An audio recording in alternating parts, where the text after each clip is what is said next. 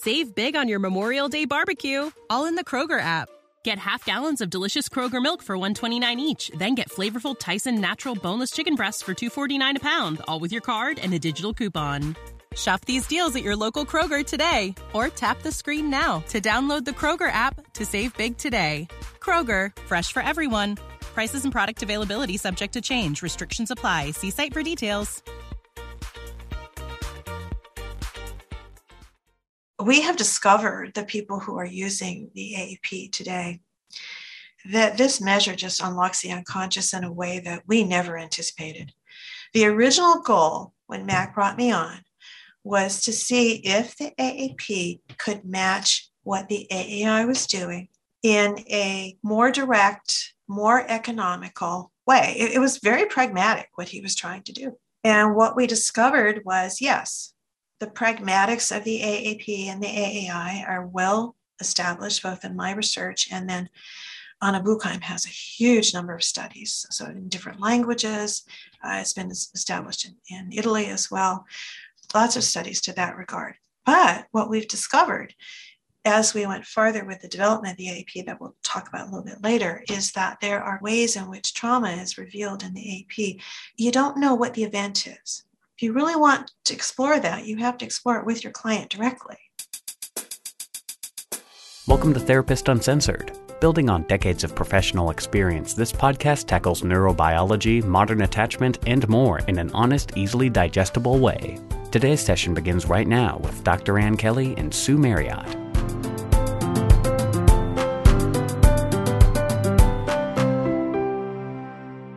So excited to bring you the Carol George interview. We've been talking about it for some time and we are happy to deliver it to you today. So I know some of you will know, but by the end of this, everybody is going to understand the importance of having her here on the podcast. You know, there's a lot of conversation. Attachment is a popular term. People throw it around. We have the adult attachment material from the social sciences. There's a very different body of work from developmental attachment, looking at children and infants. We have attachment parenting. We have attachment almost as a brand of therapy, all kinds of things. So, what better than to bring to our ears and to our hearts pioneer of an encyclopedia of various attachment instruments and she's very savvy around the clinical use of it. So I know most of you will be listening for how do I ground my theory in real research, even if I'm not going to necessarily go train to be able to administer the AAI or the AAP. What can I learn as a person in the world that might help me in my life or with my clients? from this research. That is my interest, and I know I imagine many of your interest and she was totally game for that. And the interview goes a little longer than typical. Pull up a chair. We're sitting at the hearth of a master and somebody with direct lineage to, you know, Bowlby, Ainsworth, Main. So this is very, very, very special. She is a professor of psychology at Mills College. The most important thing to hear, and I'm going to let her do more of her intro, but she has been at the forefront of developing attachment assessments for children and adults. So I'm going to name a couple of the assessments that she has created, sometimes with colleagues. So I already mentioned the adult attachment interview. It was her dissertation that helped Mary Main and others create that. The attachment doll play projective assessment, the caregiving interview, the adult attachment interview, and the adult attachment projective, which is what we're going to spend most of the time talking about today and is my personal favorite. She's also authored numerous research articles and book chapters on adult and child attachment and caregiving and is the co editor with Judith Solomon of the book Disorganized Attachment and Caregiving exciting thing for our listeners, she is available for consultation. So if you are interested, you know, reach out, give her a call. So without further ado, I bring you Dr. Carol George. Well, hello, everybody. I'm very glad to be here. Today, I am retired professor from Mills College. My official title is Professor Emerita. I also have a distinguished research fellow position at Mills. While I was at Mills, I taught undergraduates and graduates and had one of the first attachment courses, one of the only ones in the country, aside from the course that was being taught at UC Berkeley by my former advisor. I also co directed the Mills College Infant Mental Health Program for 21 years until I retired. I work all over the world. I still teach. I don't teach undergraduates right now. I'd love to do that again. But I teach graduate students and mostly professionals like you who are listening to this podcast. I have authored some books uh, and edited some books with my dear colleagues. Judith Solomon, some of you may know Dr. Judith Solomon's work. She and I edited two books on attachment disorganization from Guilford, and then the Adult Attachment Projective Picture System with Dr. Malcolm West, who unfortunately is no longer with us. I'm an assistant editor on the Attachment Human Development Journal. That keeps me busy. And I direct the Adult Attachment Projective Training Consortium, which is international. At present, most of my work is consultation, working with clinicians in small groups. Sometimes I do some online teaching uh, aside from training, but usually small groups working with the AAP. So that's who I am today. So exciting. We're going to get into the difference between adult attachment research and some of the developmental stuff. We are going to talk about disorganization in particular. I heard that you had, it was your dissertation that started the adult attachment interview, which probably most of our listeners are more familiar with. Patricia Crittenden, I was doing an interview with her, and she was really great about pointing that out. And I didn't know that. So that's exciting. So, as you're talking about assessment, I can't think of anybody who would know more right now about accuracy in assessing attachment in children and kind of the overview of what the state of the field looks like right now around being able to understand attachment and use it in real life. Before we get into those details, can you just say a little bit about how you ended up here? Like where you started from, what were your early interests? Because this is an amazing spot to land. But I wonder about your your journey here. I think a lot of us land ultimately in places where we didn't begin. So I actually began in with a passion in marine biology, which was a great segue to attachment theory because my interest was in biology. And when I came to Berkeley to do my doctorate in 1974. It was going to either be biological psychology or developmental psychology. So then the question arises well, why am I not a marine biologist? Sadly, I cannot dive. I can skin dive, but I can't scuba dive. It's scary and I'm claustrophobic, and my career as a marine biologist was over. so at some point, I thought perhaps pediatrics, but medical school didn't appeal to me. I didn't have the right kind of intervention and understanding that I was looking for. So I came to UC Berkeley to study developmental psychologist.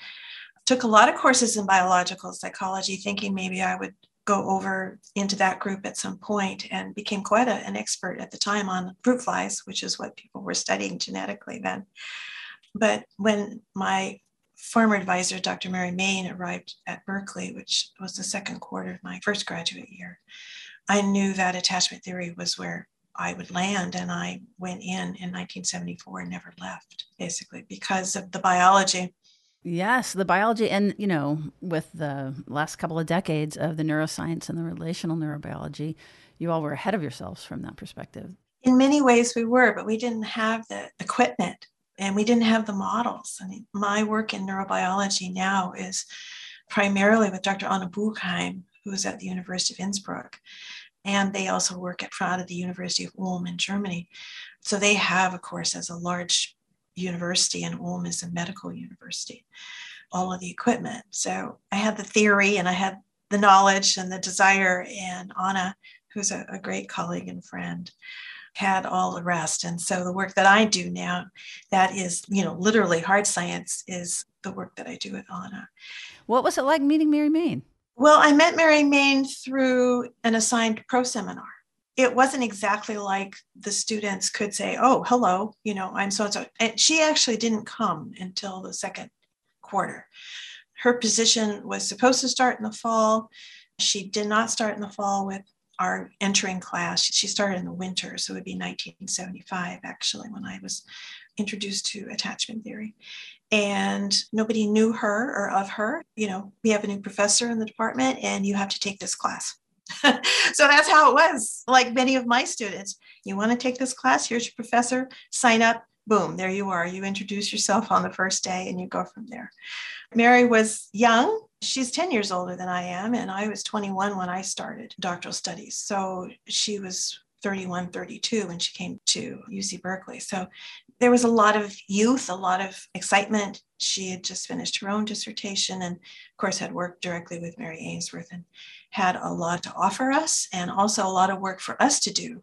We were lucky over the course of the time that we worked with Mary, those of us who stayed with attachment, to be able to work with some of Mary Ainsworth's original observational data because Mary Ainsworth generously gave, I don't know who else she gave that to, but I know Mary had copies of those original naturalistic observations. And I remember the first project we did was on baby anger.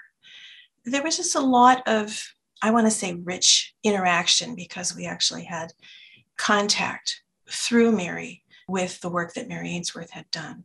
That is incredible. So, Berkeley was my life. I know that it was not recommended that I spend 10 years in graduate school, but I spent 10 years in graduate school. I actually had two dissertations. The first topic was built on my master's thesis, which was one of the first child abuse studies in the field of attachment. And boy, we got two publications out of that, and it was very rich. Again, using the observational method that Mary Main had brought with her from Mary Ainsworth's lab. And I was supposed to work in Los Angeles with Dr. James Kent, who was famous for actually the wild child, the 13 year old that was discovered who had been basically confined to her room for 13 years. And he was part of a group at Children's Hospital there in LA that was working in child maltreatment. And somehow or another, I had proposed, uh, you know, I was past my proposal. That's how we got the second publication, was actually out of the dissertation defense. And Children's Hospital fired psychiatry. I was going to figure out how to commute back and forth in LA. I had a small baby at the time which was another reason why it took me so long to get through graduate school. But that was the end of that dissertation. At least we got a publication off of it. and then another baby. I remember being pregnant and having my second child, transcribing all of the original adult attachment interviews that Mary Main still uses for for training on a IBM Selectric typewriter. There were no such thing as computers then. Oh my gosh, how tedious! How tedious, but there's something about and you probably know this because you work with recording. There's something about working with recording and then turning it into a transcription that really slows the mind down and you get a good sense of what somebody is actually saying. So that was just all part of our, our training in that lab. We did everything. We videoed, we transcribed, we designed studies. My study was part of Mary Main's social development project, where she brought children in that she had seen as infants and I had seen them too because I was there for a long time. and then they were coming back at kindergarten age, and that's when we designed the whole project that became the adult attachment interview.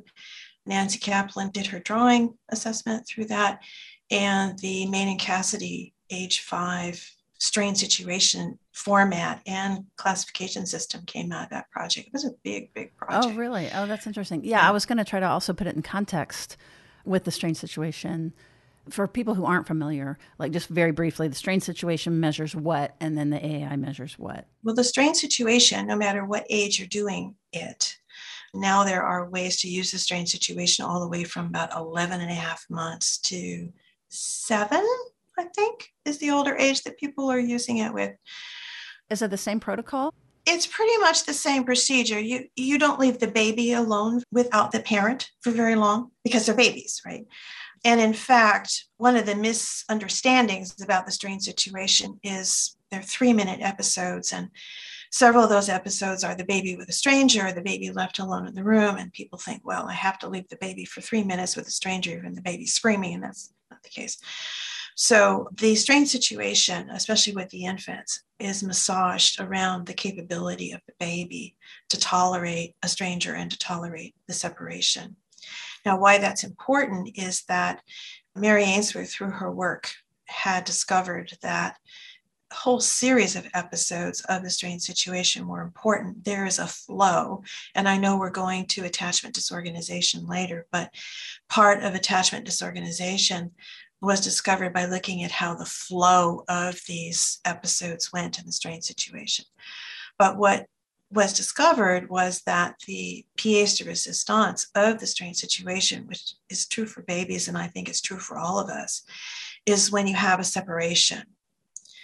And Bowlby had spoke at length and wrote a whole volume on separation about how separation signifies a potential threat to the relationship in is what he calls a, a natural situation that should be very scary for everybody until you become used to the conditions and daycare, for example, for little ones.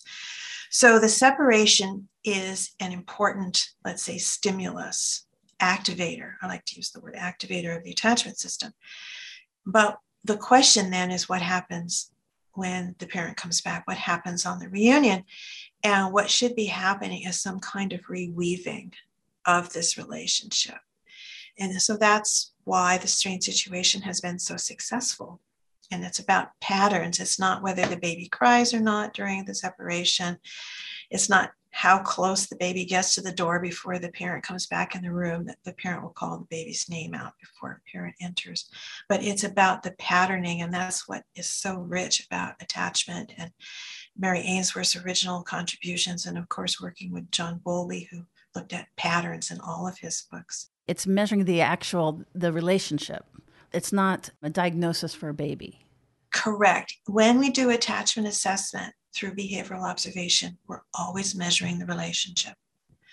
And the relationship is the intersection of these two people right here.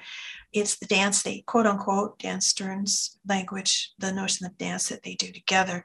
Of course, over time, that becomes internalized and becomes part of the self. You know, there's a real movement to get away from you know disorder and things like that and sort of thinking of it in terms of strategy and adaptation based on environment Exactly. Adaptation. Because I'm an old person, I can remember all when all these papers came out. But Alan Sroufe and Everett Waters wrote beautiful papers, and then with his wife June Sroufe about attachment as an organizational behavioral system, not just a set of behaviors that you count. And I think it's important historically to think about when the attachment was coming in in the 1970s.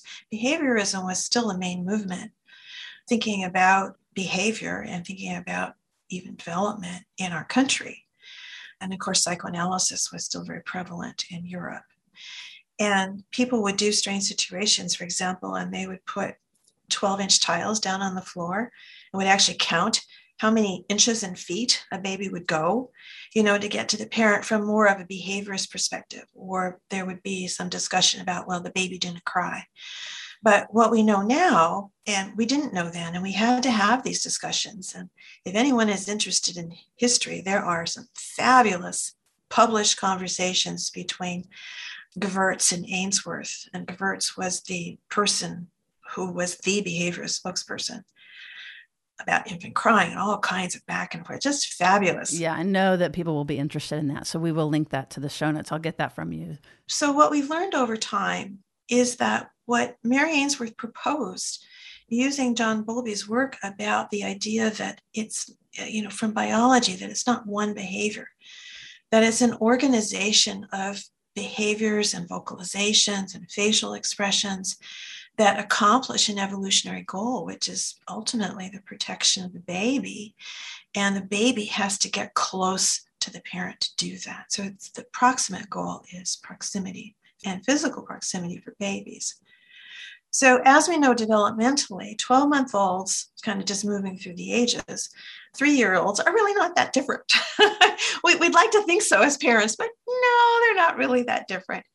And in fact, as Bowlby showed, and then we have learned since, the three year olds are as sensitive to the strange situation as babies because really? three year olds' development now allows them to understand more fears and, and you know how situations work.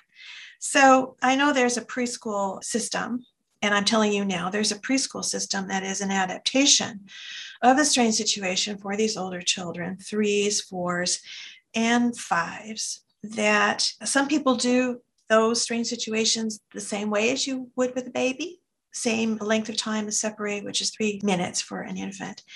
And other people elongate the time that the baby is separated from the parent a little bit. Because the idea is you do need to see attachment in action, so to speak. Yeah, you need a little threat.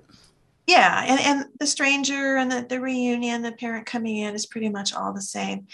Historically, Jude Cassidy and Mary Main created that six year system before the preschool group got started. We, we didn't go linearly in this field of development.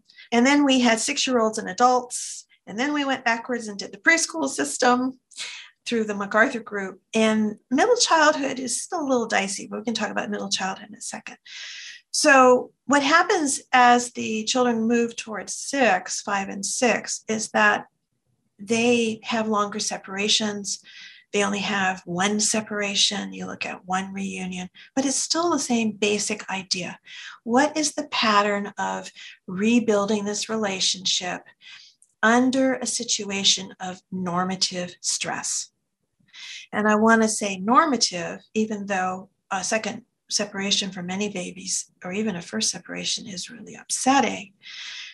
It's normative because it fit in part with Mary Ainsworth's observations of children in the home, which she developed originally from her observations of babies and their mothers in Uganda. So the idea for the strange situation didn't start in Baltimore, it started in Africa. And so, if you overstress a baby, we now know that you can dysregulate them. If you overstress anybody, you can dysregulate them. So, with strange situation, we're trying to get a more typical snapshot of how this relationship works. Now, for clinicians, I just wanted to put in a blurb here about clinicians. Clinicians are not always in a position to do what we do in our research. And so, what many clinicians have done is kind of set aside the idea of getting an idea about classification where did this baby fit within the rubric of uh, attachment but rather some clinicians set up mini separation reunion situations with their child clients in their offices so that they can still get a snapshot it's different than the strange situation we wouldn't want to use it for research but from a clinical perspective, you can begin to get a snapshot of how this relationship manages a stressful situation and how did the baby and the parent come back together again. This is so important what you're saying because clinicians are always interested in being as informed and everything and be able to use the data from the research in their sessions and in real life. Since you say that, like, can you just do a quick outline of like what that looks like? Okay, and before I give an outline, I want everybody to understand we have to be very careful that we're not making a formal assessment of the child's attachment, but we're also not saying this is a secure child, this is an insecure child. We're saying this is what we see when the parent, mother or father, comes together after a separation. So you would set up basically, you'd have your playroom. People who work with young children usually have a playroom somewhere with lots of fun toys and you are the stranger often as the clinician, and send the parent out. And if it's a young child, try for three minutes. Have the parent call the child's name outside the door. Make sure there's a door so that you can close the door. And I'm talking about using this method in more of an industrialized society where you have rooms and doors, but you can do that in other societies as well without rooms and doors. And send the parent out, you know, three minutes or five minutes if you have an older child. The problem with the older, older children, five, six, and seven, is that when we're using the method, those separations last about an hour because those children are pretty sturdy. So I think it'd be best to recommend that this would be something a clinician would do with a young child, not a child who's moved into kindergarten age or the five to seven shift and then watch what happens when they come back. Another thing that people do clinically is they add to the strange situation. And Judith and I did that in one of our studies of babies. We are talking about divorce and custody, overnight and non overnight custody. Is they'll have the parent and the child engage in a cleanup situation where you have all these nice toys and the baby's been playing. Now it's time to clean them up. And it's great to add that to the strange situation clinically or some kind of modified strange situation clinically, in my opinion, because a cleanup situation is not about coming together the relationship.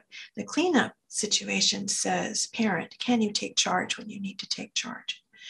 And so you get a nice balance between how you come together and then how you take charge or don't. And I know there's parents all over the world listening, probably terrified of this conversation. so, so I want to be reassuring that again, this isn't diagnostic. It gives us a feel. But what I like about us pulling this out so that it's more accessible for folks is that it helps give them a direction of where to go. So even what you just said was it's measuring to see if the parent can manage, can have authority when they need to. You know, does the child come to them afterwards, the reunion? Yeah, you want to do the take charge after this reunion. And I have a message to all of you parents out there. I had two children while I was studying in this lab for 10 years, and we didn't know much. And in fact, when I first started in the lab, there was no disorganized attachment. There was only an, what we call an avoidant attachment, which was a child who looked more independent than other children and didn't really reconnect with the parent right away. It's not a sign of bad parenting. This is how the child managed the arousal of being left alone or being distressed and not having direct access to the parent. And my story and my message to you parents is attachment can really interfere with your relationship with your baby. you mean learning or, about it? Yeah, well, and every time your child looks away from you, don't assume that your child is insecure. That is not the case. you know, children, sometimes you go to pick them up at their childcare facility and they run away from you. oh my God, my child hates you. This is not an assessment situation. This is, I've had a great day, mom or dad, and you are too early and I'm not ready to go home. But then that's a place where, of course, we have to gently take charge. But my message is don't overanalyze your own children. And if you really are interested in those patterns and where you are, uh, to find a good, well informed clinical psychologist who knows how to help understand patterns. And then I do have also a message to the professional group who listens to these podcasts, which there are trainings available on all of the attachment measures that we'll talk about here today and others that we won't get to.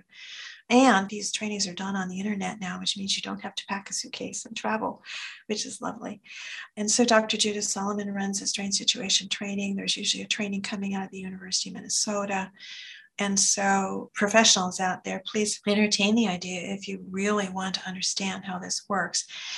Even if you can't do a strange situation in your practice, the whole 21 minute session, these trainings are fabulous seminars for understanding what it means to have these patterns and ideas about where to, especially in infant mental health, where to kind of focus your first attempts at intervention. Yeah, I totally second that. And that that's part of like pulling out the research and being able to use it clinically. Even these ideas in the projective of like failed mourning and preoccupied suffering, even just really understanding what some of the big concepts are that you're finding really can help us tune in and intervene in you know more detailed accurate ways. It changes how you look at things. Even a, a short seminar can help broaden your lens. And we're not trying to change anybody and we're not trying to change our professionals either but we're trying to give more of a lens. I do a webinar called what does it all mean which is like a six hour here we are that precedes the trainings that i do because so many people are not getting much about attachment, maybe a day in their graduate programs, if that. Maybe they read a blurb in a developmental psychology book as an undergraduate. Maybe that's all they have. So I do this really intensive training that we do it over a course of one day because it's leading into another training, but sometimes I've spread it over a series of days. They're cheap relative to you know what you get they're very inexpensive and one can just find out when these are going to happen by going to the website for the Adult Attachment Projective. Just look up Adult Attachment Projective on your search engine. And there is a everything that we offer but also a schedule of what the different trainings are. Mm-hmm. it's a great resource just in general. It's got some articles and yeah it's really good. Yeah yeah. So I think that I distracted us a little bit. That we were, um, I had asked about the strange situation just to put in context what then the adult attachment interview and then you know where you ended up going with the projective let me go more chronologically even though we didn't do that because that might make more sense to folks developmentally behavior is still always mary ainsworth just lamented the fact that we've stopped looking at behavior oh there's one other measure that I want to put out there, though. It's called the attachment Q sort. And that Q sort is being used by professionals and researchers. It was developed by Everett Waters and his colleague. And if you look up online, johnbowlby.com, that will take you to Everett Waters' website, and he actually has the Q sort on the website. And you can use that from infancy to around age five. And that measure is not about separation reunion per se. That measure is about the question of how does the child use the parent in the situation because you watch the child in different situations. So it's truly observationally based, different contexts. How does the child navigate between using the parent as a haven of safety when they need contact, not always picked up, but when they need contact and closeness, balanced by how do they explore the environment? How do they go out in the world? I like to say, how does the baby take the world apart? And so it's a slightly different view of attachment. It's always looking at the balance of what we call the attachment system and the exploratory system. And many people who are in a position where they can do multiple observations, because you have to have a lot more observations, or if we are going cross culturally and observing elsewhere, are using the Q sort, and it's a lovely measure. Okay, so what happens when we become older is our behavior is still a fabulous demonstration of who we are but it's harder to see. We get better, young children get better at understanding and kind of this metacognitive self monitoring that goes place. It's also the case developmentally that what starts out as behavior becomes represented mentally. So we talk about these mental representations. The buzzword in attachment following on John Bowlby is called the internal working model. But basically, what he was doing was reworking the psychoanalytic idea of mental representation. And that idea was being researched and explored and elaborated on simultaneously by cognitive psychologists who were not interested in attachment or biology at all. okay. So we have these these wonderful coming together of different theoretical perspectives. And these begin about four, but we can use representation solidly. Four and a half is pushing it, but five for the rest of our lives. That's what these other measures are. But for children, there are representational measures. I know Judith and I have a doll play, and there's several other doll plays out there. And of course, people are welcome to contact you who can contact me directly. Judith and I have written a uh, chapter in the Handbook of Attachment on methods of assessing attachment in children. So that middle group, latency age, as we call from the psychoanalyst, people are pretty much using representational measures. They're faster, they're cheaper. You need a set of dolls. There's just, they're easy, they're fun. And I think they're delightful. So while we were at Berkeley, and the five year old, five, six year old strange situation was just something that we kind of came up with because the kids were coming back, have, having been seen as babies. Nancy Kaplan and Mary Main and I created the adult attachment interview, which became very much a part of the foundation of my dissertation. The first publication was in 1984 in my dissertation. And the questions in the adult attachment interview, Mary Main describes it as shocking the unconscious. There are interviews out there, and we have to use them. As clinicians, we have to use them to get some idea about what the events are and kind of what were the scripts around certain kinds of activities that you do in the home, like what was mealtime like, perhaps, or when we're talking with parents about their children, what is bedtime like? What happens when you try to clean up at home? But that's not what the AAI is. The AAI changed course and asks an individual to describe the event that is associated with a descriptor. And we would start out, for example, and this is a really hard question. Choose five words, five descriptive words to describe your relationship, not your parent, not you, but we want to get that that intersection, your relationship with your parent as a child growing up and try to go back as early as you can remember. It's interesting that people often remember around age 10, but a lot of people remember earlier than that. and then lead through the prose, lead the individual to describe the actual events. And so we do that for mother, we do that for father. We ask if there were other attachment figures in the home because many families might have had an aunt or a grandparent or a nanny who they really felt was, you know, this really wasn't my mother, the nanny was my mother.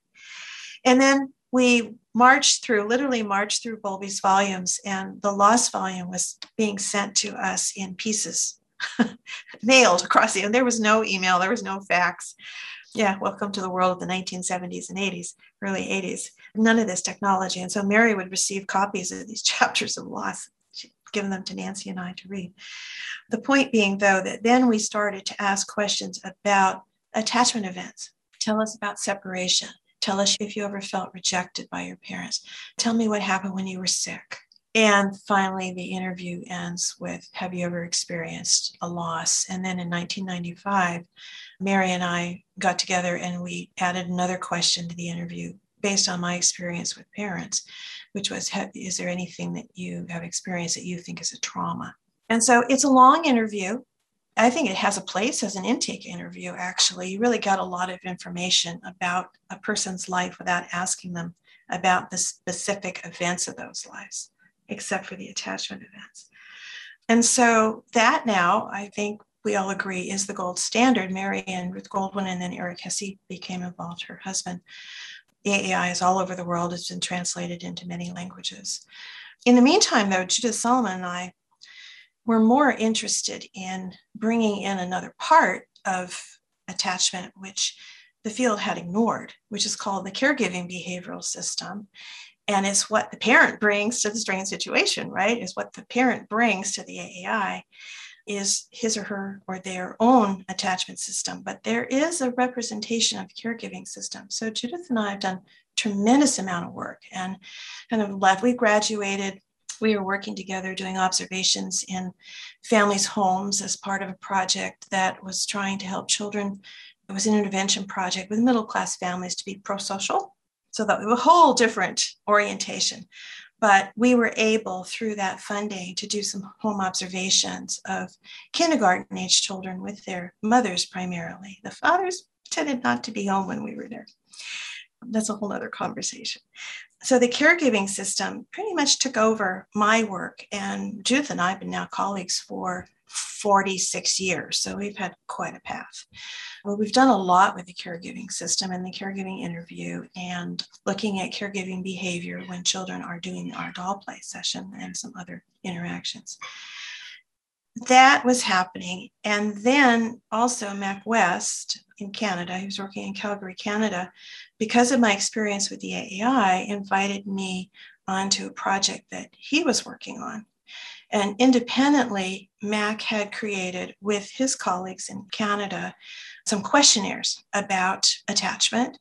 They're still used today. One is the reciprocal attachment questionnaire. And then when he started to work with me, he developed an adolescent attachment questionnaire, the AAQ, these abbreviations, right? And also developed one for dysregulation which I've used in my lab. I put them both together. But the piece that was important here is that Mac reached out to me because of my background at the AAI, and he'd already started to work on a picture system for what became the Adult Attachment Projective Picture System. And the reason he reached out to me is he said that he and his colleagues were really successful in using these pictures to differentiate secure versus insecure representations in adults, but they could not get into the heart of insecurity. They just could not flesh it out. And Mac, he's gone now, but he would be approaching 80. So in his training, he was pretty psychodynamically trained, very psychodynamic. So he knew the TAT, he knew the Rorschach, he knew a lot of the projectives, which is how the, the term projective got put into the title and did some backup studies to figure out what types of images, very much like the history of the TAT, except for he used drawings rather than the TAT used photographs, I think, out of magazines even. With undergraduate students, they asked different questions about how these pictures arouse them, so to speak. And he had settled on a set of six pictures, and then Diane Benoit in Montreal suggested that he needed something for maltreatment, which is our last picture.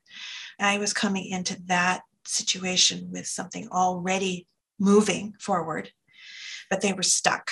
And he invited me up. We met many, many, many, many times. And he'd come to California, but mostly I would go to Canada. And the piece I think that is so important about the AAP, Adult Attachment Projective Picture System, is that Mac did not have a background in attachment. And I had seen attachment across the lifespan from baby to middle childhood to adult through the AAI and the caregiving interview. So I'd seen that piece and the doll play and already developed this representational measure with Judith Solomon. And what we see in the AAP is a synergy of these different approaches. There is very little of the AAI actually in the AAP. He had some piece of it to measure coherence, which people measure with the AAI. But it turns out that coherence, when you are using a representational measure, is not the question on the table. And that's true for children's doll play too. It's really not about how coherent they are. So, this idea of a coherent narrative. Exactly. Right. I mean, for secures, yeah, but it doesn't really help you flesh out the patterns and the nuances either of security or of the different ideas that are part of insecurity. So here's what I'm hearing is it starts out behavioral, right? The strange situation, then it moves into representation. Exactly. My understanding is that part of the magic of the AAI is it's not so much what you're saying, but how you're saying it, if that's right. How you're saying it, like narrative patterns, because that it's beginning to get at the unconscious. So it's not just self report. Exactly. And then your projective test even goes further with that. So, as we know in an interview, even if you are with your beloved psychotherapist, and this has been demonstrated empirically, that we can choose what we want to talk about. We can choose. And a lot of people with the AAI do choose. But the power of the AAI is how you choose it and how you say it. But there's still, especially when it comes to trauma, there's a lot of material that we've now discovered that people don't talk about, either because they don't want to talk about it or the questions in the AAI don't quite get to it. And so the projective, whether you're using it with children or the AAP, it's not directed towards discourse. It's not re- directed towards the language part of our brain.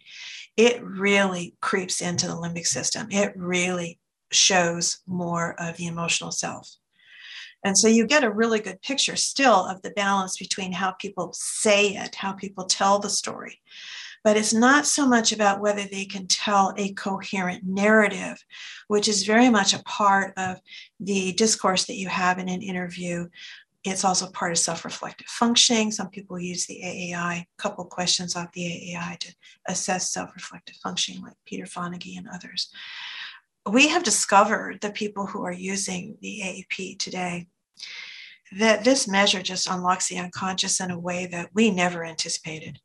The original goal when Mac brought me on was to see if the AAP could match what the AAI was doing in a more direct, more economical way. It, it was very pragmatic what he was trying to do. And what we discovered was yes, the pragmatics of the AAP and the AAI are well established both in my research and then Anna Buchheim has a huge number of studies, so in different languages.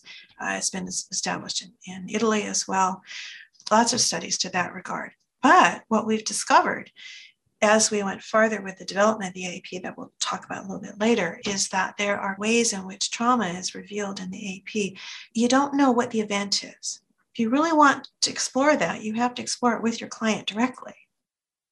Well, and, and a lot of times the client might not exactly know what the event is, but there's still trauma stored in their body. So instead of forcing them, you know, were you abused or not abused, you're reading from their responses implicit memories and unconscious and the limbic you know, the body doesn't lie. You're pulling that story out, which is so beautiful. And I know we have a lot of somatic therapists and things like that that really understand this and the importance of this. So this is super exciting.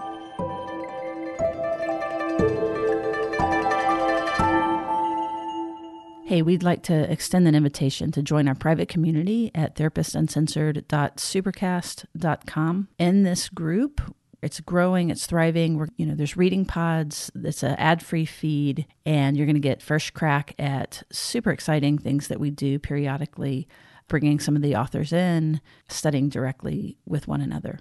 For as little as $5 a month, please sign up at therapistuncensored.supercast.com. Well, one of the things that a lot of people are using now, and even the attachment people have moved into their work, is the ACEs, adverse childhood experiences. But it's still, did this happen to you? Yes, no. In the last study that I did, we didn't use the ACEs, but we had some other large paper and pencil questionnaire, which I'm not a fan of, of questionnaires, but we had this. We developed it with some of my graduate students over the years, and I used it in my study. And it wasn't just did this happen to you, yes or no, but it also tapped in. Judith Solomon found in our work, and, and I did in my dissertation, which is why the way I used the AAI originally didn't work. Did you experience a loss or not? Yes or no? Doesn't mean anything. But what we had them do in this other questionnaire was report on a little rating scale, one to five, how distressed you were, how vulnerable you felt, whether you felt protected or not. But even that, I can see very clearly in my sample that defensive processes kicked in, and yes, this event happened to me, or nor it didn't, but yes, it happened to me. Nah, it didn't bother me very much. So this is where the AAP has its place in attachment assessment. Judith Solomon's and my doll play has a place in attachment assessment as compared to all of the other doll play assessments that are out there as well, because we're the only method that does not choose the family of dolls for the child we don't choose the race, we don't choose the gender, we don't choose whether the child doll is the self doll is a child or an adult. We let the child choose the whole thing. And we've discovered that, like with the AAP, but at the level of children, there are nuances. They're very interesting when a five year old child chooses an adult woman doll to be the self. There's something going on there because mm-hmm. children don't. There's something going on that the child would never be able to explain or even organize in any way. So that's really exciting. You know, the other thing you had said about the AAP is that even with the AAI, you're still talking about yourself and kind of what happened to you. Whereas with the AAP, it's even more removed, which is part of why it gets at the unconscious so powerfully. Like you're just talking about the picture. Exactly. So, for those of you who, who are not familiar with the AAP, what we're talking about here is that there are a set of pictures they are ambiguous, they're drawn. So you're not going to get a beautiful picture like my background here. You're going to get very ambiguous settings. And there are people in them, they're black and white drawings, very simple. And in fact, because you and I earlier in, in my work right now, a lot of the questions that come up are about culture. And I was just told by a colleague of mine who was presenting the AAP to some interns, a very multicultural group. And there was a question about culture. And one of the African American intern said, Well, I don't know about you, but when I look at these pictures, I see Black people. and she said, When you, I won't name names, look at these pictures, you probably see white people. Mm-hmm. So they're that ambiguous. And the piece that you were pointing out, Sue, is that the story is about a hypothetical person. It's not about you. And it's the you that it may be too painful to talk about in AAI, but the hypothetical person who is not you. So you're telling a story about a hypothetical person. It is not about you. You don't have to cover up your own pain. And if you don't know that you're in pain, it'll come out in the AAP. Now, some people do tell their own story, but that's not what you're being asked to do.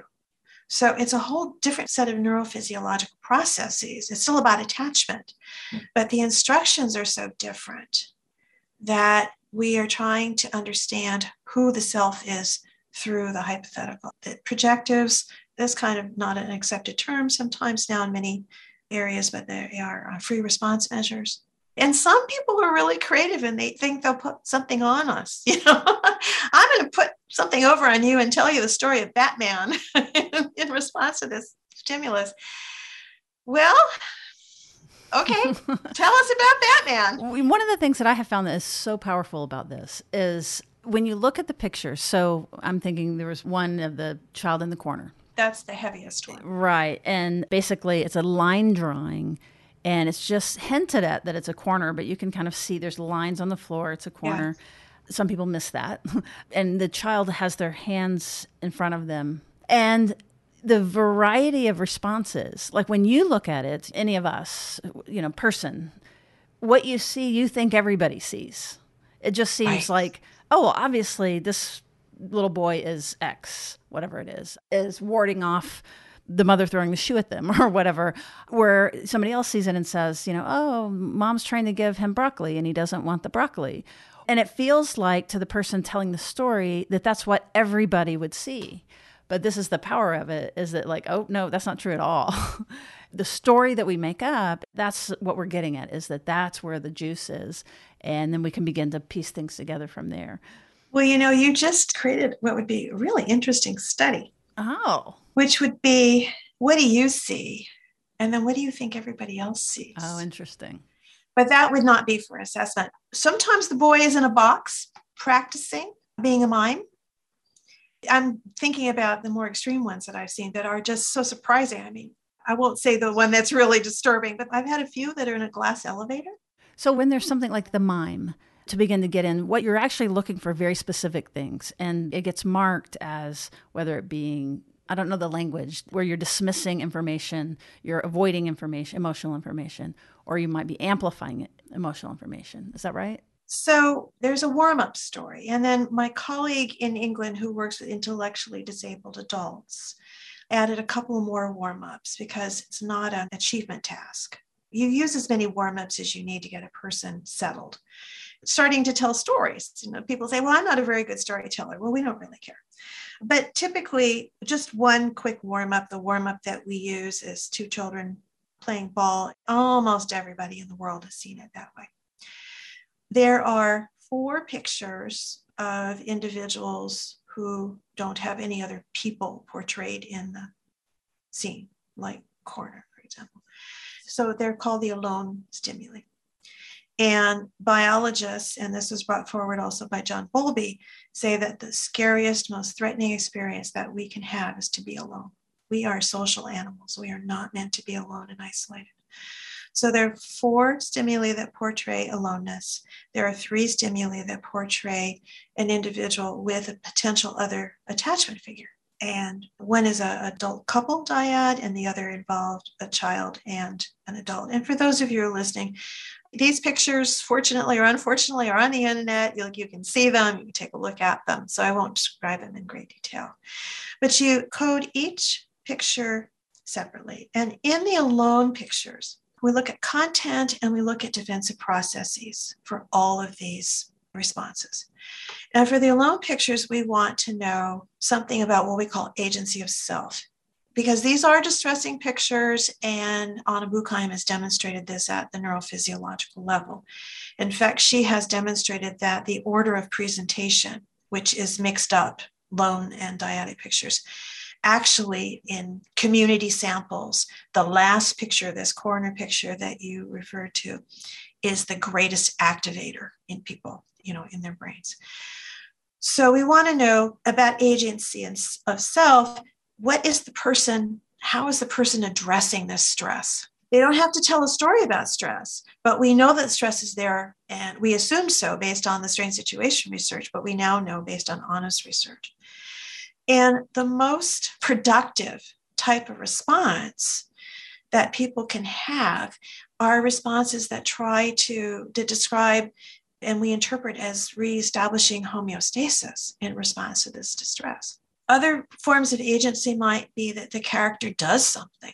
You know, character is distressed, he goes to the cafe and gets a cup of coffee. That's doing something rather than not doing anything at all. So we're looking at agency and we are looking also in the alone stimuli. What is the individual's story tell us about their desire to be connected to other people? kind of Rorschach in a way, I'm understanding now, but we didn't know that at the time. We call it connectedness. And according to our biology, the best connections we can make when we're under stress are with our attachment figure, with a friend, or even with our sexual partner. And so we read the story and we say, well, are there other people in the story and who are they? Maybe the connection is with a teacher. Well, that's great. You're connected, but that's not what your biology was built to do. But a teacher is better than nobody. And I don't mean that in a derogatory way at all. I'm just saying, what is your biology wanting here? And there are other people who are not ever connected. They just remain alone. Right. And related, what you're saying about the teacher is that the person who's looking at the picture can make up anything. It can exactly. be make up anything. So their mind would fall on a teacher is informative rather than their parent. Rather than their parent. That's interesting because all of these scenes were chosen based on theory to be activators, strong activators of the attachment system, so that we would choose a professional, even our psychologist, rather than our parent, if we are the projective self of a child. Means that we have a relationship with this professional, but it is a diversion of our biology. And what we're trying to do in our clinical work is help individuals kind of repair the relationships with their parents so that they can repair themselves, basically. And then the other thing that we look at is the defensive processes, and we code. Attachment theory is very simple in terms of defensive process. It's not this elaborate psychoanalytic model like some models. We code something called deactivation. Is the mind shifting the attention away or trying to make this less distressing? We code something called disconnection, which is like psychoanalytic splitting, which makes you really confused and you don't know really what's going on. And then we code for danger, which will be called the segregated system. He explains that the segregated system was a mid 20th century reformulation of psychoanalytic repression, basically. So we code all those. And then for the dyadic stories, you already have somebody there portrayed. So who are these people together? Are they a married couple, which is assumed to be an attachment relationship if you're not just dating or, you know, in a new relationship? Is it a grandmother and a child? Or is this often in one of the scenes, it's a, a nurse and they're in a hospital? So we're trying to see who the people are. And we code for something called synchrony. If you are in an attachment caregiving dyad, if the people in your picture are an attachment figure, a mother, father, grandfather, aunt, uncle, somebody on your biological continuum, and a child or a married couple. Are you sensitive to each other? We're looking kind of in an Ainsworth way. What is the sensitivity to your distress? Is there distress and is your attachment figure sensitive? Or another important part of attachment is mutual enjoyment are you enjoying the intimacy of being together not in a sexual way for the couple necessarily but in a we are together in this and it doesn't matter what we're doing you know we could be playing dominoes but there's a sparkle i don't know how to describe it you'd have to see it but there's a sparkle to these stories that say we're not just playing dominoes and playing the, following the rules mm-hmm. uh, express delight express delight but these stories are really short by the time you go through the probes you might have eight, nine, ten lines of text. How do you get sparkle? 10 lines of text. But this is what part of what we teach. And then we also code for the defenses that I said for the alone story. So you put all these together and you look at the pattern. And this is where we go back to Mary Ainsworth, the work of, it's always called patterns of attachment. We're not talking about personality per se. We can't associate attachment directly with any particular form of psychopathology. There are hints that attachment is related to certain kinds of personalities and psychopathologies. And I think Bowlby would have been disappointed with that because he was really trying to go in that direction. But what we know now is these are patterns. And so you, you look at how all of these elements fit together and you ask yourself several basic questions. What is the storyteller's representation of availability, sensitivity, and responsiveness of attachment figures in this protocol. And also, are they connected to other people? What kind of defenses are there? And I think sometimes people expect individuals who tell quote unquote secure. And I, I want to move away from the terminology secure because that's not what we're talking about. Secure, regardless of how old you are, means that you are flexible, you can take action, and as we move forward in our life, we can integrate. And this is very much along the line of Allan Schore's motion regulation, self regulation. The parent is very much involved in that. By the time we look at the AAP, we're saying, you know, can you do this? And then do you have a representation of your parent helping you? You may not have had a parent who could help you do that. But in terms of clinical work, the reason why we all do what we're doing is we're trying to get individuals to a place where they can do those kinds of functioning, they can regulate, they can go out in the world and take action, and they can think about attachment in a different way that gives them the tools to do that. We're not asking for forgiveness necessarily, but they think about attachment in a different way. So we use the word secure as a shorthand, but that's what it really means. A lot of people expect those individuals that we call secure to be perfect. And, and one of the hardest things for some of the trainees, because there's a reliability process that takes place when you use this measure, that all of us who train work really hard to help people get. You learn so much. You learn that security is not perfection. That security means, you know what, I can do it. And I can be flexible about how I do it. I can think about it. I don't need to distract myself. I don't need to say, okay, well, this isn't important. I'll just go work on a work project, which are some of the stories. I'm not, you know, I'm getting things out of stories. But does it happen all the time? No. Does it happen in all seven stories? No. And that's the hard part because we know that as clinicians. But when we're using assessments, we're often taught that there are standards, assessments are normed. Well, attachment is not normed. There's no attachment measure ever that is normed. We can tell you about certain populations of babies or certain populations of children or adult based on their experience, what we tend to see in those populations. But we don't have percentiles, we don't have norms. What we're looking at are as close to personality patterns as I would ever think I could say the word personality. It's not quite personality, but it's regulation. What are the norms for regulation? Your biology sets up the norms just the way that Allan Schore has described it, but we all don't have the opportunity to receive those kinds of interactions. Yeah, that's true. And adapting to stay safe and keep the caregiver available as much as you can is health, right? It is that is a good exactly. thing to do. Now you said something earlier I just want to run back to really quickly because I can imagine people asking about this. You just kind of said it offhand, but you said that part of why we're doing this is it's about the original parents. And I think you said we want to help repair the relationship with the parent. Clarify that.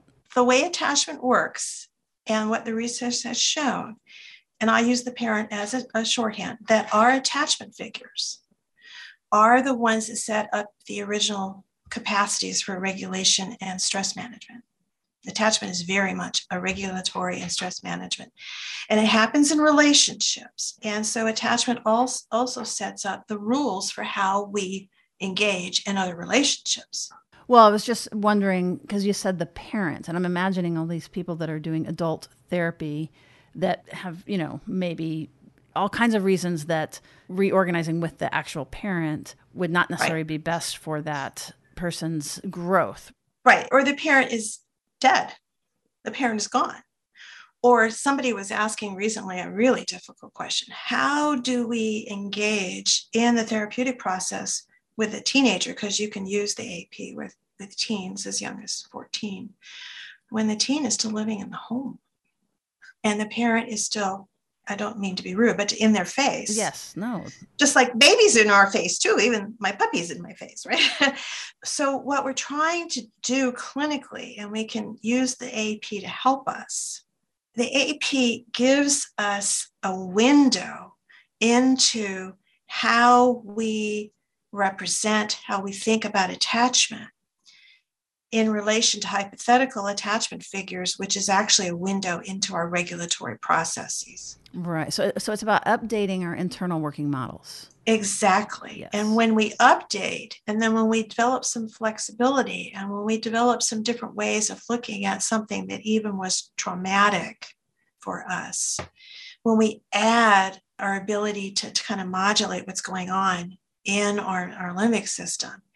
Then we're starting to talk about security. Have we actually repaired the relationship with the physical parent? Not necessarily because some people can't do that. Sometimes forgiveness is not something that one even can do. But what one can do is widen one's own regulatory processes so that when you encounter that parent, you don't flip out. Exactly. Okay, good. So I just wanted to, that's why I wanted yeah, to sure. roll back to that because uh, I can imagine it throwing some people off. But right, so it's updating the model, it's updating the biology, it's getting back to integration and flexibility with new safe relationships often. Exactly. I'm wondering, is this a good time to segue into disorganization? Just for you to sure. say a little bit about disorganization. I know yes, that you sure. really have studied this. And we get questions all the time, and I think we get it wrong a lot. So speak, tell us, what, what should we know about disorganization? I think we have to understand how disorganization what came to be. I don't like to use the word evolved unless we're talking about evolution, but how it developed, how it came to be, how it was discovered. And the seeds for what we now call disorganization were laid by many, many different laboratories doing research using the strange situation. And what would happen is that using the framework that Mary Ainsworth had developed, which is how we are all taught, there were babies that it didn't fit, it didn't work. And so, as researchers, you can do two things that you can't do as clinicians. you can throw that data out, not look at it, tell your client, go home, I can't help you. But as researchers, it's very common to take what we might call the oddballs and just move them away and not even treat them in our analyses. You can do that. Or what they ended up doing more often than not, I believe more often, was saying, well, if I had to make a choice, if I really had to make a choice, where would I put that baby? So it really took Mary Main and Judith Solomon to sit down with their videotapes, and then they got a lot of work from colleagues across the nation and say, we need to figure out what's going on here. And that's how disorganization developed. That's how the term developed. And what disorganized means, you have to be able to explain what organized means. So let me step over there for a minute and come back to disorganization. So, the three attachment groups that people are most used to that we call in children secure, avoidant, or ambivalent resistant, some people call them anxious, or in adults called secure, dismissing is like the avoidant, and preoccupied is like the ambivalent resistant. All of those relationships are based on rules, they make sense. And those rules, there's a beautiful paper by Mary Main published in 1990. Those rules are given to us by our biology. And one rule, which is called primary, is you go directly to the parent, you say what you want, express your anger, you get comforted, and you're done with it. There are two other sets of rules that the insecure children and adults use, which are called secondary rules or strategies, biological strategies. Well, I can't go directly to you, but I can kind of stay just far enough near you, if that makes sense. And that's avoidant. And the other is it's just not okay for me to be direct. You don't like it. You don't hear me. Um, I'll mew and if you don't hear my mew, I'll frown, you know, and if you don't see my frown, I'll cry. And if you still don't see my cry, I'll scream. That's a closeness rule. But they are rules. And there are sacrifices with those secondary rules. You don't get what you need right away. Your biology doesn't get what it needs right away, but they work. And those relationships are called organized. So when the disorganized pattern was described, what Judith and Mary were seeing was that everybody has a set of rules. So we, we all are part of that, but those rules were being disrupted by big things. A baby who was about to approach a parent in this strange situation, making a beeline, just stands there and freezes. What's that? A child goes and hides under the table or behind the door. What, what is that? You're not going to read about that in biology. So they called those behaviors disorganized because the rules were not working. This baby, somewhere in there, has a set of rules, but the rules were being disrupted. When I'm teaching my undergraduates, sometimes I'll say it's like a deck of cards. You, you know, cards have an order. You just throw them up in the air and they land, and now you're out of order. Mm-hmm. Sometimes I say, you know, it's like the brake and the accelerator at the same time. And we saw that the approach of avoidance behavior. And a lot of the, not a lot of it, but a good part of the material that Judith and Mary were working with came out of my child abuse study, where we were watching children, young children, 12 months to three years, in a daycare situation, approaching caregivers. Like we were able to bring a few into the laboratory and do strange situations. They were very generous, you know, to come and be with us. And what is this? Or this happened in our laboratory. I was trying to blow bubbles with her little girl. Why does a little girl get a look on her mouth like she's going to bite her mother and whack the bubbles out of her? I mean, the bubbles went flying. I had boy, did I have a cleaning job in the playroom. Where did that come from? You were you were having a great time, little one, and now suddenly, whoo. Her teeth were exposed. It was almost like a growl. She was going to bite. Yes. But I think I still have that video somewhere. So where I want to go with that is that Judith has continued, of course, to work on the topic of disorganization. That's where I came in because we were working in the same lab. And what we propose is that disorganization describes babies in the strange situation, but it is not the word that we should be using to describe the phenomenon. The phenomenon that we propose that we should be using, the term is dysregulated. Because, yes, the rules aren't working, but what's happening is that they are emotionally dysregulated. They're frightened, they're hiding, they're angry, you know, they're frozen. Some babies have been observed to dissociate. Babies do dissociate. And so we wrote a chapter in our second disorganization book, Disorganized Caregiving, Attachment and Caregiving. The very first chapter is about looking at all the material that's out there about disorganization and our doll play and our caregiving interview that these individuals are dysregulated not just at the behavioral level, but they're dysregulated at the neurophysiological level, at the hormonal level. And that to say that this is disorganized doesn't really make sense anymore. One. And two, another reason it doesn't make sense is that the majority of these babies grow up to be children who don't look like the babies.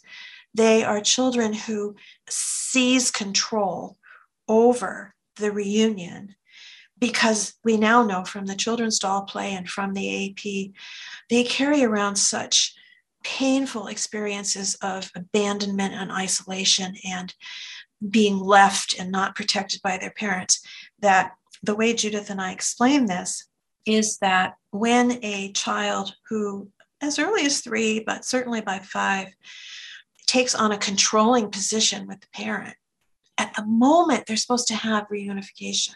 They can do that by being nasty to the parent. This is the punitive type. They can do that by being soothing to the parent. This is the caregiving type. Judith and I propose that the child is trying to remind the parent that they're actually supposed to be the stronger and wiser one in the relationship. And parents react to that, especially if your child's being rude. Yeah, mm, mm, mm, no, this isn't going to happen. So they're not disorganized. In fact, I think Pat Crittenden has written a lot about how these controlling strategies are not disorganized at all. They are hyper controlling strategies. But the doll play very clearly showed Judith and I that underneath, inside these children who were controlling their parents on reunion, their doll plays were absolutely terrifying. You could see that what some people are calling the multiple selves. You've got the outdoor self and then you've got the inside self. There was no integration, there's no regulation. So, what we see in the AAP, it's fabulous what we can see in the AAP is so we're unlocking their defenses. And one set of defenses is the segregated system that John Bowlby suggested was repressed trauma. Could be conscious or unconscious, but it's coming out of the AAP in a hypothetical story, unless a person decides to tell us their story. Every once in a while, someone does. That's treated a little differently. But we look at these evidences in the story. So if the little boy in the corner is said that he is being abused, that's trauma. And we look at this across all the stories, and we were able to see, and we color code, and this is a red for alert. You can see how the trauma pervades either one story or the whole transcript, or maybe just a tidbit, just a little bit of coding. And that really gives you a a, literally a picture, a color picture of what's happening inside the person's mind. So we don't call that disorganization. People still want to. But following the AAI, Mary Main came up with a term called resolved. Well, if you are using defenses to kind of just contain your trauma, that's not resolved, not the way that people study trauma. But you're containing it and saying, okay, push comes to shove, we see the trauma in the transcript, you know that your client has some organizing defenses and will try to use them. Whereas the unresolved person, again, following the AAI, tries to use organizing defenses, but they're flooded and they become totally dysregulated. So that is how we've moved from disorganization to dysregulation in the AAP. And then two recent things in the AAP with trauma. One is that we are able now to assess John Bowlby's other forms of mourning, which you referred to earlier failed mourning or failure to mourn, and preoccupied with personal suffering. Preoccupied with personal suffering is a form of chronic mourning, like unresolved. And Bowlby talks about these at length in his 1980 volume. Failed mourning hasn't received much attention, and it's big, where someone has created armor around their trauma. They, they don't want to go there, they don't want to talk about it. They might not even consciously realize how much it's affecting it, them. It comes out in the AAP. And boy, when you break that open clinically, you've got a volcano in many ways. You've got a volcano, but also, you know, what's so lovely as a clinician is on the other side of that volcano, you have more regulation and you have more of that integration, but you have to break it open first. You have to break it open and you chip at it away very gently. And my young colleague, Melissa Lehman, is becoming an expert, a clinical expert in treating failed mourning. We don't talk about it in the field of attachment because nobody could assess it. There's one paper on failed mourning that Avi Sagi-Schwartz in Israel published from the Holocaust in, in, in Israel. And it's more of a case study. It is. It's a lovely paper, but it doesn't say a whole lot. That's it. And people will say to me, because I do a lot of clinical consultation, where can I read more about this? I said, well, you can read Bowlby 1980 and you can read the AAP book, and that's it. And so the American trainers and I did a seminar in June on these different kinds of what Bowlby calls incomplete pathological mourning. And he calls it pathological mourning because these are the forms of mourning that he found in his clients in the middle of the 20th century, and that's still true, to have the most psychiatric distress.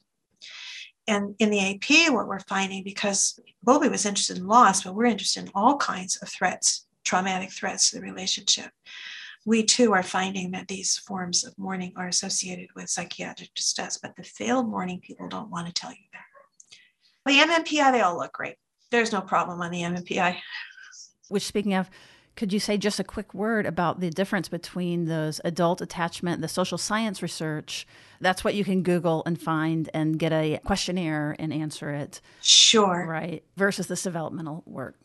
So, we call ours developmental assessments because there is a large literature of, of 55 plus years linking what happens with a baby to what's happening as an adult. And there's some good longitudinal studies and then lots of cross sectional studies. Around the time, right after I was working on the AAI, and, and that when that was happening, a scholar at UC Davis by the name of uh, Phil Shaver became interested in studying loneliness. He, he's a social psychologist. So the questionnaires that you're referring to are social psychology questionnaires. They became entitled attachment style, and ours are called attachment pattern, attachment status. So Phil was interested in the history of loneliness and turned on with Mary Ainsworth's three groups or three baby groups. And he and another colleague, Hazan, Cindy Hazan, developed a questionnaire and it was a three item questionnaire and it was a little summary of each of the groups. And then he put those in popular women's magazines and around other places and you were to check the box and then send it back to him. Who are you? Check the box. And so what they report is that the percentages of people who checked the boxes of these three groups pretty much matched Mary Ainsworth's babies that she had studied the percentages she reported in the 1960s. And what we have discovered since, and I've done some of this research, not published, but I have worked on projects. And the argument is that these paper and pencil questionnaires, which I don't think anybody uses the three box check version it's anymore. more sophisticated now yeah well you know social psychologists are fabulous statisticians developmentalists, maybe not so much, but social psychologists are amazing statisticians. And so people developed questionnaires that had lots of items and they did factor analysis and they did all the empirical validation, lots of questions. One is called the experiences in close relationships. But there are two problems with that. One is empirical and one is psychological. I'll address the psychological one first. There is no established association with early in your life. Now, this is where you have norms and you have percentages, and all. These were developed and what I want to say came to their magnificence by asking college students to talk about their romantic relationship. They had to be in a dating relationship over a certain amount of time. Because truly as we grow older and we develop relationships with adults those adults become attachment figures also. But these were not stable attachment figures. These were dating relationships. That's one problem the other problem is that people don't report honestly and maybe they were reporting honestly about their sweethearts but we also know because i did a study with a grad student where we had some version of one of those assessments and aais people are not honest. And the people who love to say that they're secure the most are people who are dismissing. I was just going to say that, yeah, we're notoriously bad at guessing our actual developmental attachment style. and I'm not saying they're lying. I'm saying their dismissing defenses are so powerful. They believe I'll tell it. You what, they believe it. well, I'll tell you, if, if you had to give me a set of defenses and I had to choose, give me dismissing. Oh, I've always said that. I totally, that's right. Saves you a lot of grief. So a couple years ago, I was at the attachment conference, and, and I'll name names here because people were there and oh, they heard the conversation. And a colleague of mine, older colleague, more in Mary Main's generation, uh, Phil, Phil and Carolyn Cowan, who do wonderful work, were presenting a study of adults. I don't remember the attachment style measure they used. It might have been the ECR, but they used one of those measures. You know, it was a, a symposium, so I didn't don't remember all the details, but I do remember I raised my hand and they acknowledged and they know me. And I raised my hand and I stood up and I asked a question about their study. And the first thing Phil said, and I wasn't asking, why didn't you use the AAI? You were just downstairs on the second floor with us up on the third floor. That wasn't my point. And he said, I didn't use the AAI in the study because this study is about romantic relationships. And I replied to him, I said, Phil, that's perfect because that's what this measure measures, and the AAI doesn't measure that. And then I could ask my question. But so, for those of you who are out there, if you want to assess romantic relationships, try out these questionnaires. But you are not going to be able to use these questionnaires and get a picture of what one's developmental history is in terms of the rubrics and the nomenclatures of developmental attachment. And this is so important because those things happen to us before we have narrative consciousness, you know, autobiographical memory. So we can't self report them. And you have to have these things that get at the unconscious, like your inventory, like anything that gets around the unconscious or the all the defenses that we have at seeing this or see through them. So that leads me to the other, the most recent development using the AAP is that Judith Solomon and I are working on a shame project. And attachment has never said anything about shame. And yet, we all know in the clinical world, shame is really big right now. I mean, it's been around for a while, but it is really big. And people are talking about shame and they're talking about toxic shame. And there's some lovely psychoanalytic articles and neurophysiological articles about shame. How do you measure it? And there are shame questionnaires, and they run into the same problems that you would get with the attachment style questionnaires. What are you going to report on? Because shame is so painful, especially toxic shame. So, the approach that Judith and I are taking is that shame is part of socialization. Even Erik Erikson told us that in the second crisis, it's autonomy versus shame or doubt. Parents use shame, society uses shame. So, what we have now that is percolating and it's pretty good is a coding system for shame. We only looked at the corner picture though, because the corner picture is the picture. I, I looked at several hundred AAPs. The corner picture is the one that talks about parent child conflict, and that's where shame starts is in parent socialization. And so stay tuned. We haven't finished analyzing the data yet. But the point to be brought out here is now that when I do consultation with the AAP, I'm able to do shame coding. And I'm able to point out in not just in the corner story, but other stories, because a lot of shame in some stories are about peers, not about parents. But I'm able to point out shame indicators in the AAP, drawing on the literature, including a projective on shame, but the projector doesn't have anything to do with attachment. But I put a lot of things together borrowed with permission from, from people and borrowed from Darwin. And, and so we have a system to see shame. And uh, recently I sent a coding to a client, clinical person that I was consulting for. And she said, Wow, I never even thought about shame with this client. And now I'm going to explore that with her. A person who is secure is integrated. And like the baby, this person is going to tell you that they are distressed in these more intense pictures. The first picture is not quite so distressing, but the secure person is going to tell you that there's something there that ha- you have to do something about. And I'm going to just use some things for a minute. It might be breakfast for this child, or it might be, I just coded a, um, an AAP from Japan. Somebody brought this child to the room and she's stuck. What she to do about it? And so, an individual who is secure, more times than not, will tell you what the problem is, and then they will either think about it. I mean, not just reflect, but they will think about it. Or they will reach out to an attachment figure when they're alone. These are alone. And the attachment figure will soothe them. And you'll see in the dyadic stories, a person who is flexible, who is secure, has some basic representation of either sensitivity from an attachment figure or mutual enjoyment. So, as you look at all of the codes, that's primarily what you're going to see. Are you going to see trauma? You could. So they would recognize that the child is upset. They don't have to push that information out, but there's a solution. There's more than a solution. It's not quite reflective functioning, but there is this ability to really think about it. Not just say, okay, how am I going to solve this problem? I'm going to do X, Y, C. And but you see part of the internal process, engage with, or the attachment figure and the dyadic pictures are, are sensitive or in mutual responsiveness and again, people who are secure have trauma.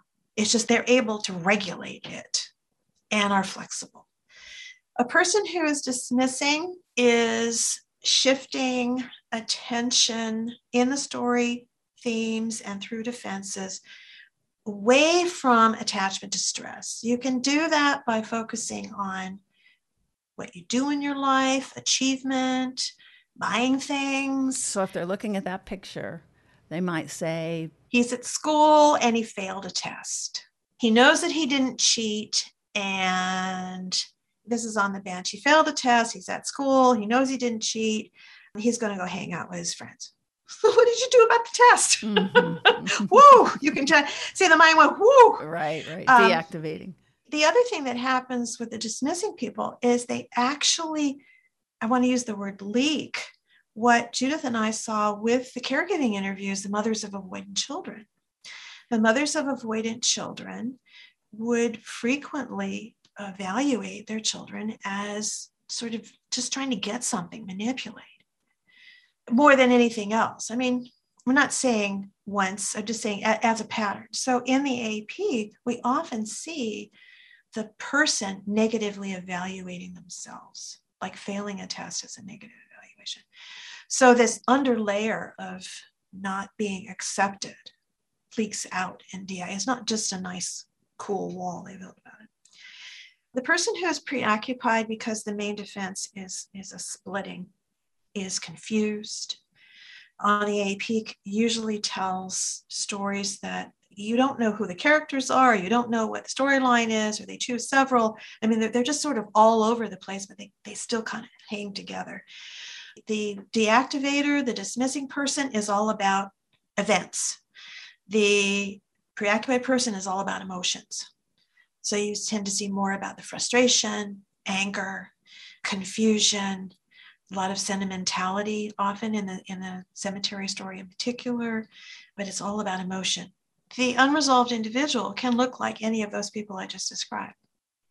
But when attachment trauma enters just one story, Unbelievable. Just one story. They are not able to regulate. There's no agency. and Nobody comes along. Not even a stranger comes along and helps them. And in the dyadic stories, for example, there's a scene with a bed. The child is frightened. He had a nightmare, or mom and dad just said they were going to have a divorce, and the, and the child is just overwhelmed, and the parent just leaves the room. So, what happens in the unresolved is that you have these stories. Many of the elements of the stories are similar, like I just said, to the stories I described earlier. But when the segregated system appears in the story, it is not managed. So that's what it kind of looks like. This is has so much in it that I imagine my community of neuro nerds will like to come together and talk about it. And for all of you who are interested in actually studying more directly with Dr. George, I imagine there will be people who want to get an AAP on themselves, clinicians that want to get AAPs on their clients. So, where would you like to direct them? So, the general place to direct you to is the Adult Attachment Projective website. Just put that in your search engine Adult Attachment Projective. Don't put in AAP, you get a pediatrician website. so, go to that website and it gives you information about the books, it gives you information about the US trainers and other trainers around the world. It gives you information about our trainings, but it also gives you the email where you can reach me. And that email is just called AAP Info. We're part of the Comcast system. So it's aap info at comcast.net for those of you who might have a pencil handy. But it's all on the website. And I'm happy to answer questions. There's also papers. There's a whole library of papers that have been published and also an anthology with abstracts of papers, mostly up to date. I haven't freshened it in six months, but that's pretty good. That's um, really um, good. Where the, things that you can read the abstracts of, look at validity, look at how it's being used. Increasing numbers of people are using the AAP clinically because it is accessible. We, we have a, some momentum now. There is a book on clinical application of the attachment projective that should be out next year. When it is out, it will be on the website, of course, where very talented clinicians are in the process right now of contributing case studies and how they've worked with the case studies, and very importantly, how they are speaking to their clients about attachment and the assessment result. That is one of the big mysteries right now. That's fantastic. Yeah. All this information, how do you mm-hmm. tell your client? Yeah, you, we don't want them uh, like a lab rat underneath, you know, being examined, but how do you use it? And the language that we use in research, we have to be very careful. That that's sterile language, but there is language that you can develop. You know, just hearing it from that perspective, if there was anything that was, you know, more research oriented, that that's why because, you know, it's like studying it versus the clinical side of it. So that's wonderful. I cannot thank you enough for spending oh, this time you. with us. And we're going to try to grab those resources that you mentioned, some of the papers and the people that you've worked with. You know what I mean? I want I want the show notes for this episode to be really rich so that those who are interested can link to the original people. That's something that we really pride ourselves on doing is trying to make it understandable, but then also those of you that want more, you know, being able to link you directly. So Right. Great. Well, I do consultation groups with the AAP. You have you have to be through training, but really, I am a retired person, and I have time, and I welcome. I'm nice to meet all of you. Oh, be careful what you say because well, reach reach out, and if I can help, if I can help, I can, and if I can't, I will send you elsewhere. Yeah, that is so great. All right. Well, thank you very much, Dr. George. Bye bye now. We'd like to extend an invitation to anybody listening to join our private online community. You can find that at therapistuncensored.supercast.com. The reason that you might be interested in such a thing is that for as little as $5 a month, you are going to get an ad free feed, some premium content, and really, it's a very, very cool community. Occasionally, we do reading pods where we gather and read together study groups of various things. Sometimes we're able to meet the authors or the scholars directly as we study their work. And of course, it supports the show. So please consider joining us, therapistuncensored.supercast.com.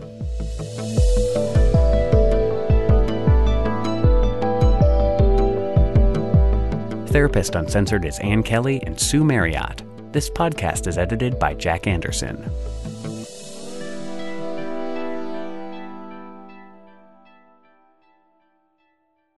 Save big on your Memorial Day barbecue, all in the Kroger app. Get half gallons of delicious Kroger milk for 129 each, then get flavorful Tyson natural boneless chicken breasts for 249 a pound, all with your card and a digital coupon. Shop these deals at your local Kroger today or tap the screen now to download the Kroger app to save big today. Kroger, fresh for everyone. Prices and product availability subject to change. Restrictions apply. See site for details.